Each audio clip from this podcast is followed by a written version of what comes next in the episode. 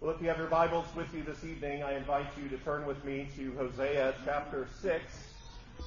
Hosea chapter 6.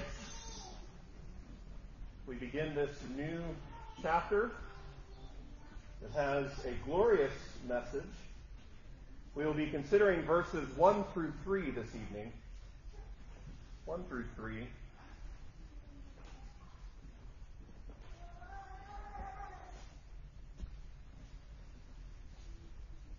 Join me again in prayer. Our gracious God and Heavenly Father, Lord, we come now to your word. Uh, we come to it thankful and anticipating the great feasting upon your truth. Oh Lord, we pray that your Spirit would bring that about in our hearts and in our minds. That we would be those who would be quick to remember and slow to forget. Oh Lord, we pray these things in Christ's name. Amen. Well, Hosea chapter 6, beginning in verse 1.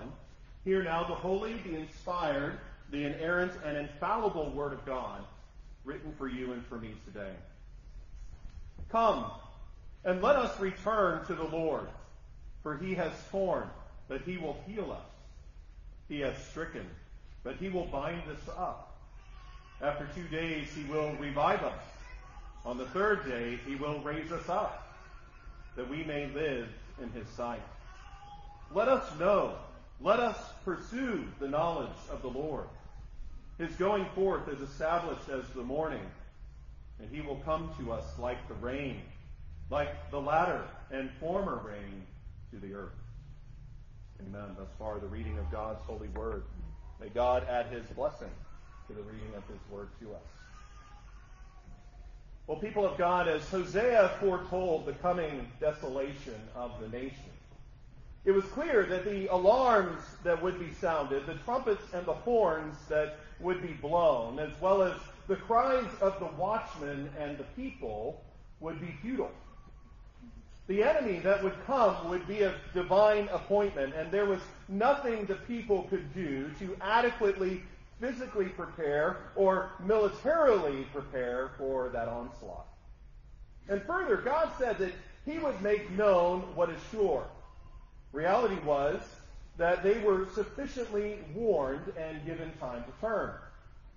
But God declared what would be irrevocable judgment that they wouldn't evade or overcome. Ephraim would be desolate. And that desolation would come at the hand of the Assyrians. And as it is true that leaders can often rationalize or minimize their sin, God wouldn't let them off the hook. Just like he wouldn't let his people off the hook that he had put the princes over to serve. And how did God describe such princes? He said that they were like those who would remove landmarks, like those who tried to remove boundary and border markers between the kingdoms. And what did God threaten because of their many sins? That he would pour out his divine wrath upon them like water. God would open the floodgates of his fury against them, and they would receive the consequences of the torrent of his anger. Israel would be oppressed and broken in judgment, Hosea said. And yet, in the midst of being wounded and in pain, where would Israel turn? They wouldn't return to their covenant God, but rather they would flee to the Assyrian king Jareb for help and healing. They would flee to him and, and not find what they were looking for, God said. Jareb couldn't heal them. What would they find? More pain. God would weaken both Israel and Judah. He would pounce on them like a lion. He would tear them up and walk away, God said. And having been subdued by divine judgment and chastening, what would the people do? They would be brought to their senses and they would return to their God. And in our text here tonight, we see a glorious picture, really, of that being true, but also of Jesus Christ in the gospel. As we find a focus on this very thing. What return to the Lord means. as well as what happens when we do. Let's consider the people's call for them to return to their Lord in verse 1. Their words regarding revival and resurrection in verse 2, and their pursuit of the knowledge of the Lord in verse 3. And here in verse 1a, we see this grand call to return. Come and let us return to the Lord. You know, at the beginning of this chapter and this verse, we find the fifth discussion in Hosea regarding returning to the Lord. And this is important as returning to the Lord is one of the central themes of the book. Let's look at those briefly. If we look back at Hosea 2 verse 7, we read there, She will chase her lovers, but will not overtake them. Yes, she will seek them, but not find them. Then she will say, I will go and return to my first husband, for then it was better for me than now. And also then in Hosea 3, 4, and 5, we read, For the children of Israel shall abide many days without king or prince, without sacrifice or sacred pillar, without ephod or teraphim. And notice verse 5. Afterward, the children of Israel shall return and seek the Lord their God and David their king. They shall fear the Lord and his goodness in the latter days. Hosea chapter 5, verse 4. They do not direct their deeds toward turning to their God, notice. For the spirit of harlotry is in their midst, and they do not know the Lord. And again, same chapter, chapter 5 and verse 15. I will return again to my place till they acknowledge their offense. And then what does God say? Then they will seek my face. In their affliction, they will earnestly seek me. And in fact, these are the very words of the Lord that we see well in the immediate context here of chapter 6. And so here again, we find God's people in a time and place where they desired a return to the Lord. And what does returning mean? Well, at the heart of returning to the Lord is repentance. At the heart of returning to the Lord is repentance. The Hebrew word is the principal Old Testament word for repentance. And literally it means to turn back, to reverse directions, and to turn away from sin and unto Christ. And so a return to God can't be genuine if there is no change of heart and life. Hear that. A return to God can't be genuine if there is no change of heart or life. Israel and Judah couldn't rightly say that they would return and yet continue in their rebellion. True repentance requires such a life change. And so, what was the motive and the reason for their desire to return? They had a view of what God had done, as well as looking forward at what He would do. Right? They were the wounded, turning to the great physician for the healing that only He could give. Look at 1b. For he has torn, but he will heal us. He has stricken, but he will bind us up. Beloved, God oftentimes is pleased to bring us to the end of ourselves. And then he lifts us up and draws us to himself. See that true repentance and conversion bring reconciliation that includes the healing of wounds. True repentance and conversion bring about the reconciliation that includes the healing of wounds. Remember God's words in Deuteronomy chapter 32, verse 39. We read there, Now see that I, even I, am He, and there is no God beside me. I kill and I make alive. I wound and I heal. Nor is there any who can deliver from my hand. Beloved, indeed, there was no one who could deliver Israel and Judah from God's hand. God kills and makes alive. He wounds and he heals. and did so for his people in these two kingdoms. So the consideration of the judgments of God upon us and our land, especially when they are tearing judgments, should truly awaken us to return to God by repentance and prayer and reformation. That should really be true, even for us today. Considering the tearing judgments of God, should be awakened to return to Him and repent, to be in fervent prayer to Him, and there should be reformation. John Calvin said this The prophet means by these words that God does not so punish men as to pour forth his wrath upon them for their destruction, but that he intends, on the contrary, to promote their salvation. When he is severe in punishing their sins.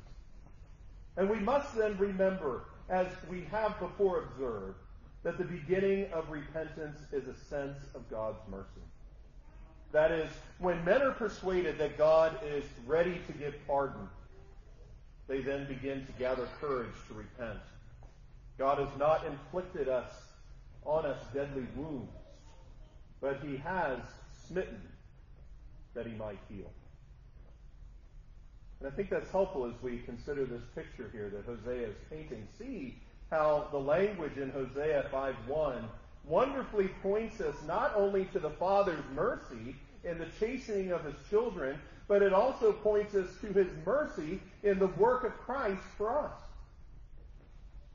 And what was true in his work? Jesus brought about ultimate reconciliation that gave ultimate healing. He brought about ultimate reconciliation that gave ultimate healing. Consider Isaiah 53 5. Speaking of Christ, but he was wounded for our transgressions, he was bruised for our iniquities. The chastisement for our peace was upon him, and by his stripes we are healed. Consider that. For with Judah and Israel, what was true? The Lord had torn them. The Lord had smitten them. The Lord would heal them. With Christ, what is true? We deserve the tearing and death. We deserve the smitten judgment, but He poured that on His Son for us. He was wounded for our transgressions, that by His stripes we would be healed. He took the punishment that we would receive the healing. And though the people be torn and smitten, what did they trust God would do? Look at verse 2. Specifically 2a. After two days he will revive us, they said, and on the third day he will raise us up. So see how the after two days is a reference to how God's people understood that they would have to endure their miseries and affliction for a short time. It also points to something greater that we'll consider more in a moment. But though the people be torn, afflicted by the divine lion's pounce, and left for dead in a figurative day or two, though by the third day dead, decaying bodies should be buried and out of sight, see that it's precisely then, it's precisely then, after the two days, that they would be revived, they said. And further take note that they would be raised up on the third day, brought from death to new life. And there was a grand purpose in their resurrection. Notice the second half of the verse that we may live in his sight. Indeed, being raised from death to life is in view here, but even more so, that they would live in the presence, in reconciled relationship, in the sight of their covenant Lord and Savior, the one that they had abandoned, the one that they had turned to other gods and walked away from. But that they would live in his sight, in his presence, in a wonderfully restored relationship with him. Beloved, God has the wonderful ability to reverse and to remedy the situation. He is the great restorer of his people. He is the great healer of his church. He is the great reviver of his saints. How clearly and magnificently this points us to Christ and his death and resurrection, doesn't it? Praise the Lord. See Hosea's time of two days and then the third day being precise. That it may be a type of Christ rising on the third day which he did according to the scriptures, even according to this scripture and others, such as Psalm 16. Psalm 16, verses 9 through 11. We read there, Therefore my heart is glad and my glory rejoices. My flesh also will rest in hope. For you will not leave my soul in Sheol, nor will you allow your Holy One to see corruption. You will show me the path of life. And your presence is the fullness of joy, and at your right hand are pleasures forevermore. Indeed, God's Holy One, the Lord Jesus Christ, would not see corruption. He rose victoriously on that third day. He rose victoriously, demonstrating the completion of the payment and the punishment and the judgment of God and him being the victor. He rose for our justification. But consider also the glorious words that Paul gives us in 1 Corinthians 15, verses 3 and 4. He said, For I delivered to you, first of all, that which I also received, that Christ died for our sins according to the Scriptures and that he was buried, and that he rose again on the third day, according to the Scriptures. This really happened, beloved. Christ truly rose. He rose bodily. It's according to the Scriptures, the very Word of God that cannot lie, because God cannot lie, and this is His Word. Christ is risen. Praise the Lord. And so praise God for his wisdom and goodness in the words that he gave Hosea here. So that when he foretold the deliverance out of their troubles, he should at the same time point out our salvation by Christ, as well as our coming resurrection that is guaranteed because of Christ's resurrection. Because he rose, we will rise. 1 Corinthians 15, 20 and 22. And therefore, considering this deliverance, what did the people say that they must do? Look at verse 3. Verse 3a. Let us know. Let us pursue the knowledge of the Lord. Ah, that which was gone and absent. That which led to so many troubles so many issues and sins among the people. The absence of the knowledge of the Lord when it was gone from the land. But here the people say, Let us know, let us pursue that knowledge. This takes us back to the part of God's charge against his people at the beginning of chapter 4. Regarding that very thing, that there was no knowledge of God in the land. And we've seen these tragic consequences of ignorance in the, in the details of Israel's rebellion. And yet, when the Lord brings repentance in the heart of a sinner, when they genuinely stop running away from God and truly turn back to Him, that which they once rejected and abandoned is what they seek to pursue and possess again in love and obedience to God. In love and obedience to the one that they've rebelled against and offended. They desire it because it's spirit wrought. It's the work of the Spirit and their repentance and reconciliation and, and restoration. But also see the love of God and the knowledge of God is a vital component of repentance. Especially having certainty of His mercy and grace in Christ to repentant sinners. As the call to return to the Lord is, is a central theme of the book, the call to know the Lord is another, is another central theme. Never forget that when God returns in mercy to his people, God, give us a, God gives us a wholehearted passion to know him more. Consider Jeremiah 24, verse 7. Jeremiah 24, verse 7. Then I will give them a heart to know me, that I am the Lord, and they shall be my people, and I will be their God. For they shall return to me with their whole heart. God always blesses us with growth in knowing Him more and more. Let us know.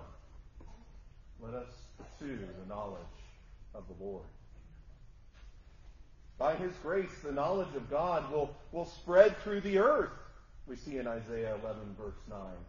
And there we read, They shall not hurt nor destroy in all my holy mountain, for the earth shall be filled, shall be full of the knowledge of the Lord as the waters cover the sea. That is the bounds of such knowledge that spreads. The expanse is vast. The knowledge of the Lord is as the water that covers the sea. In God's glorious words regarding the new covenant in Jeremiah 31, verse 34, we read there, No more shall every man teach his neighbor and every man his brother, saying, Know the Lord.